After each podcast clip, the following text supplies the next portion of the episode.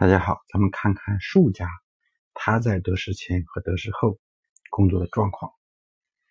术家之业，出于聪思，待其谋得而彰。就是术家的功业呢，出于聪明与深思熟虑，等到谋略成功以后，才可以名扬天下。他们的谋略计划呢，在行动一之前呢。一般人呢很难相信他们，当他成功见到效果以后，这时候人们才认识到他的这个高明。有时候讲到其道先微而后著，精而且玄。他们的谋略呢，开始时没有人注意，而以后为世人瞩目，是因为他们的谋略精奇而且玄妙。计谋玄妙呢？一开始的时候，实际上就是很精明的，事情的发展自始至终符合这些人的预见或者事前的谋划，所以呢，他们的计谋能力才能显现出来。因此呢，这个术家的特点就是其未达也，为众人之所不识，也就是他们在没有得势之前，或者说没有掌握政权之前呢，大家并不了解他们。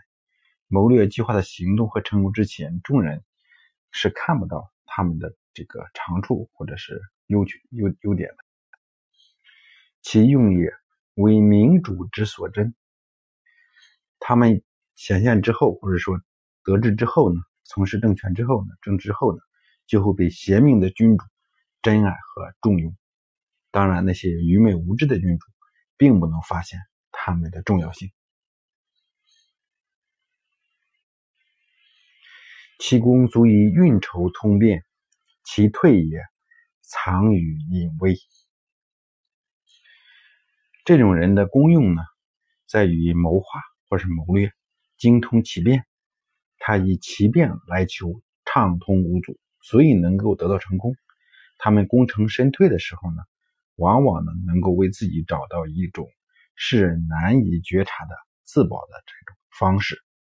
因为他们内心的深思熟虑、深藏不露，所以呢，外人难以察觉。其为业也，奇而稀用。这种术家之人的业绩呢，神奇却又少用，计谋非常的神奇，但是能够使用的人呢，非常的稀少。故或沉微而不彰。所以呢，这种人有时候呢，会埋没于民间。而得不到表现，世上的人很少能理解或者举用他们，他们的谋略奇妙呢，往往呢也很难显现出来。好，这是第三家术家他们的从事政治前后的一个变化。好，今天就说到这儿，再见。